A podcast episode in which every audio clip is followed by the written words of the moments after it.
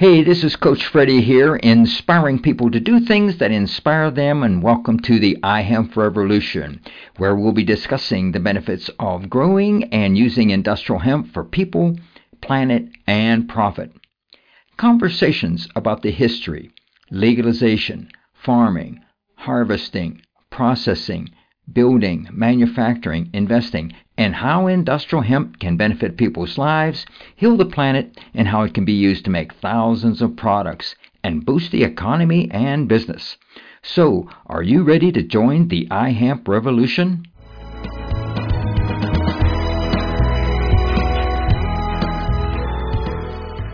Hey, this is Coach Freddie here. I'm having a conversation with Brandon Pitcher with Blue Circle Development in Colorado. Welcome, Brandon. How you doing today? Thanks, Coach. Uh, good to talk to you again. Pretty pretty nice day here. You know, last week I was in Midwest. It was negative 14, so it's you know about 50 degrees here today. So I'm pretty happy about that. Today I want to talk to you a little bit about your business and yourself, Blue Circle Development, and what that is actually. Okay. Um, Blue Circle Development as an actual entity we started uh, a little over a year ago as a partnership between a company I had called Hemp Circle Industries and uh, Real Hemp, which is a division of the Stevia Corporation. And we came together to help to, to invest in the emerging you know, industrial hemp markets from farming, uh, you know, doing contract farming to speculative farming all the way to product development and genetics work. Um, you know, we have a relationship with Evo Hemp, which is uh, one of the, mm-hmm. uh, the larger traded food companies in, in, in hemp, um, and we work really closely with them. And um, you know, so we, we're, we're partnering kind of this year with, with, with those guys doing a project with uh, Native Americans and also launching a new CBD line nationally, expand you know their brand and expand uh, the farming into tribal properties as well on a more of a, a larger scale, uh, you know, with with the buyer in hand and all that. Tell us a little bit about background, basically on yourself and how you emerged into the industrial hemp. Okay, uh, I started in um, uh, a lot of real estate development in the Midwest, um, with, uh, sustainable oriented development. We did a lot of uh, deconstruction of buildings and reused materials probably one of the larger companies in the nation to focus on that. Uh, did, did a couple hundred buildings, you know, that way while I was around working in the Midwest. And then I got involved in what's called ZERI, Zero Emissions Research and Initiatives. And that took me around the world, and so I traveled to over 50 countries, oh, almost 50 countries, um, doing research and, and on developments and implementation of sustainable projects. Um, and my mentor is a man named Gunther Pauli, and, and he kind of opened my eyes and introduced me to a larger network around the world and, and educated in an education that was a little bit different than what a traditional, you know, university education would have provided me 20 years ago. And then, and I got to see, you know, the actual work and learn how the design was done and how the implementation was done from mushroom farms to algae projects to wastewater treatment plants to the first islands to eliminate diesel imports, you know, in, in Europe. Um, so, so it was a pretty exciting education, and, and it allowed me to learn, you know, how to design systems um, for for no waste, I guess, you know. And, uh, mm-hmm. uh, and and so I've always been focused on that, and then that got me into um, as I was traveling the world looking at all these projects, I was always my mentor's framework had to do with the five kingdoms of nature: plants, you know, a very big part, you know, algae, mushrooms, you know, bacteria, and fungus, uh-huh. you know, and how they, they interact to create sustainability in ecosystems, and how to utilize those. And, and uh, everywhere I went around the world, it seemed, you know, from Japan to to you know, uh, Sweden to Russia, you know, to Italy you would ask people what is the best inputs for industrial uses, and it always came back to cannabis, you know, and uh, and hemp, you know, and and so it was why why would we have something illegal? Uh, why would we outlaw something that's so useful for humanity, especially in a time like now where you're going through the sixth great mass extinction, you're going through all these issues with with economics and you know recessions and depressions and all these things going on you know, so we need to, to be uh, we need to be utilizing all our resources in, instead of trying to outlaw some of them.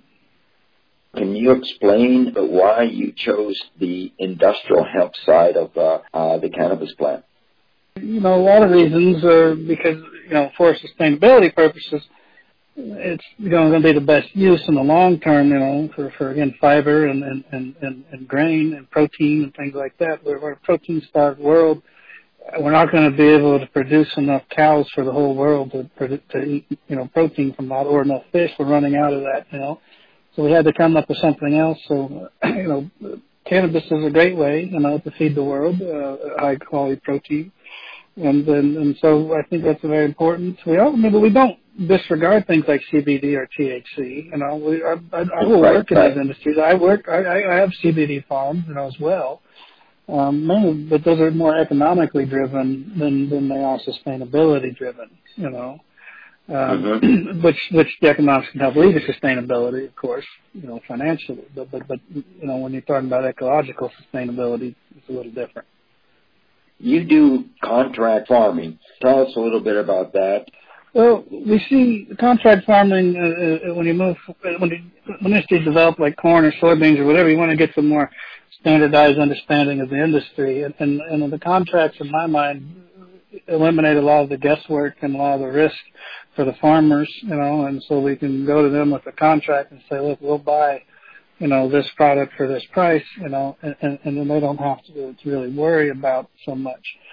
And then we also do, you know, they'll know that they have a buy at the end of the year. Now they may not make as much money if they be speculative about it, but at least that they, they de-risk a lot of their situation, and it helps them to be able to get financing, um, you know, going forward. And we also uh, will do the opposite, which we will let people contract us to do the farming. We'll do more supply management contract where you can supply people with with you know the raw product if they'd rather you do the farming you know so we we we, we will do both um, but but in both cases though it's still a contract farming model where you you, you have specs and specifications of the quality and the standards that you want of the product and the prices you'll pay going into the into, into the growing season instead of growing it and hoping you might sell it at the end and it gives a little assurance to the the farmer growing it that uh, they'll have a market for for their product when it's harvested. So you're working with Native Americans. I'm interested in seeing what you're doing with the Native Americans also. Okay. Well, right now, I mean, last year we worked with uh, uh, a group, um, the White Plume Hemp Company, uh, with a man named Alex White Plume and his uh, business partner Jeremy. And so we, we, we helped them on, on their farm. We, we did, they wanted to do a CBD farm, so we did help them out. Um, we helped them with genetic, you know, procuring genetics and, um, procuring some, some labor for the farm, um, and, and some of the design work and, you know, setting up irrigation and things like that. And then giving, providing advice throughout the, the season, how to, how to maintain the plants, how to harvest them, how to, you know, store them, how to package them, you know, and how to sell it, you know and how to turn that into products. And in this case, we're going to we're doing a partnership with Evo Hemp, where we will develop a new line of, of high quality CBD products um, that was grown on Native American property, um, and we'd also um, look at uh, doing a partnership with this same tribe because that after that was successful. Um, they now uh, have come to us and, and are interested in a larger partnership and have committed they said potentially a thousand acres, you know, to, to farming, but, but we're going to start maybe with about a fourth of that, so maybe 200, 250 acres um, this year for grain production. Um, so that way, you know, we can we can supply, you know, the you know our, our own companies plus some others for for grain and getting they, these these tribes you know off the ground and, and knowing hey they they have the money coming back, they have a buyer in hand again. Instead of just you know speculatively growing grain crops you know a large acre because it takes quite a bit of investment to to do that you know Can you tell us a little bit about uh, what a grain crop is?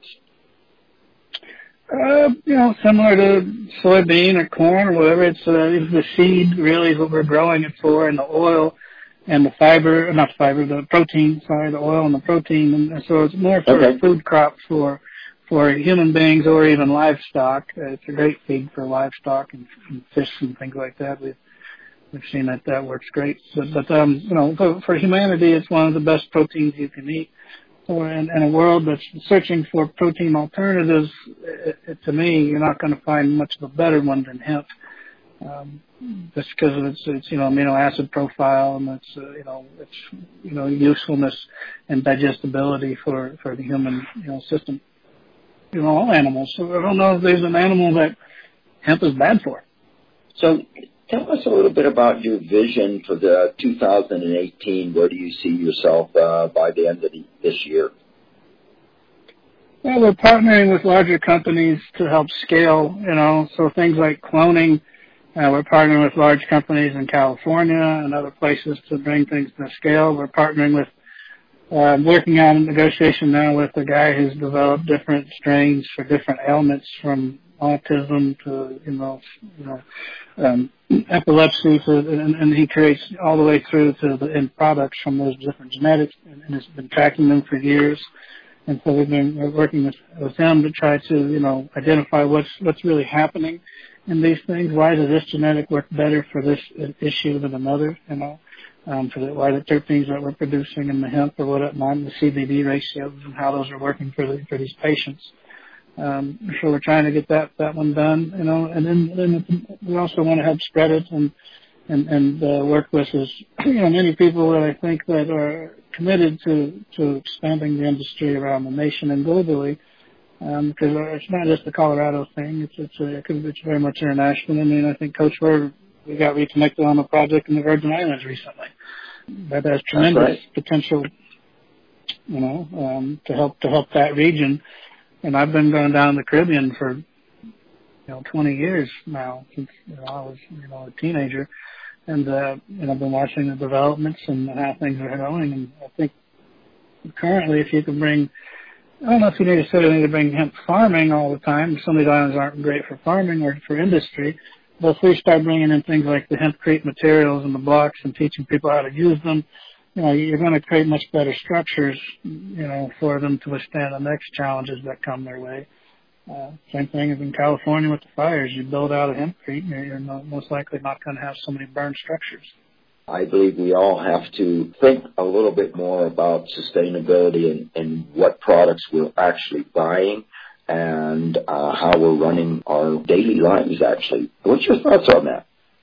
Yeah, it's, education is big. I mean, earlier today, that's actually something we worked on um, with the community group here in Boulder. That's that's that's kind of getting started with a bunch of environmental, you know, you know, experts and you know, PhDs and doctors and, you know, other professionals, architects and some farmers were there today and, you know, trying to build this community coalition here to, to educate to think differently and how to design differently and how energy, you know, water, food, healthcare, you know, buildings, you know, education and job creation, economic development are, are can be thought of differently and, and we can design differently to achieve the same goals of growth and, and capital gains and all these things that we want without having to harm the environment in the process. We can we can do it differently. There are models out there from around the world um, that showcase this, from buildings that you know run off the energy of algae and digesters to you know communities, no waste going to landfills. You know, they mm-hmm. they exist. They exist, and we just have to be open enough to learn from them and, and make the changes required uh, to implement. What is the one thing that you can see that you know? It's it's probably the awareness, the you know, the and, and the descheduling of hemp, you know, from from mm-hmm. From any kind of. uh it's not a drug, you know. It's not. It's not. It's not anything on the World Health Report. Just you know, came out said CBD, non, you know, not non non psychoactive, you know, and all these things. And then okay, so I mean, I don't see how in any way, shape, or form hemp could be considered, you know, a Schedule One drug. Doesn't make sense yeah. to me. Um, you know, and, and so and that's that's holding us back from doing research. That's holding us back from scaling up. That's holding us back from financing and banking. You know, that's holding us back from all these things. So unless there is some kind of conspiracy going on to, you know, to keep hemp from being out there in the industrial world, I don't know any other reason why they would make it a Schedule One. It doesn't have any any real real no real scientific or logical validation for that. Is there anything that you would like to tell our listeners? You know, we're open to, to, collaborations, open to talking with different people and helping them, you know, with our, you know, experience over the last couple of years in the industry, growing, trying to sell products, you know, trying to make things, you know, um, you know, with different investments that we've done. You know, we've got a pretty good understanding of where we're at and, and where we need to go. Um, so I mean, we can. So I think we're we're open to do a lot of advising and consulting as well, which we don't do a lot of uh, currently. We're trying to do more implementation, but I think as this thing gets a lot bigger, you know, we're we're taking on different projects around the world, and we're going to have to be more open to educating and teaching people and other people how to how to implement themselves. You know. Well, Brandon, I want to thank you for being a guest on the iHemp Revolution podcast and part of the iHemp Revolution Roadshow. That uh, so, thank you very much. Thank you, Coach. I always enjoy it.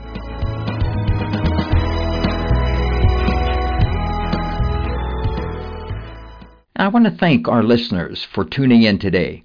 And make sure that you subscribe to the iHemp Revolution podcast on iTunes or Stitcher Radio. Give us a review and follow us on facebook.com forward slash iHempRevolution. Like us and then tell your friends.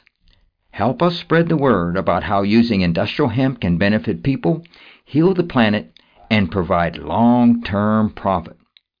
This is your host, Coach Freddie, inspiring people to do things that inspire them, and thanks for joining the iHemp Revolution.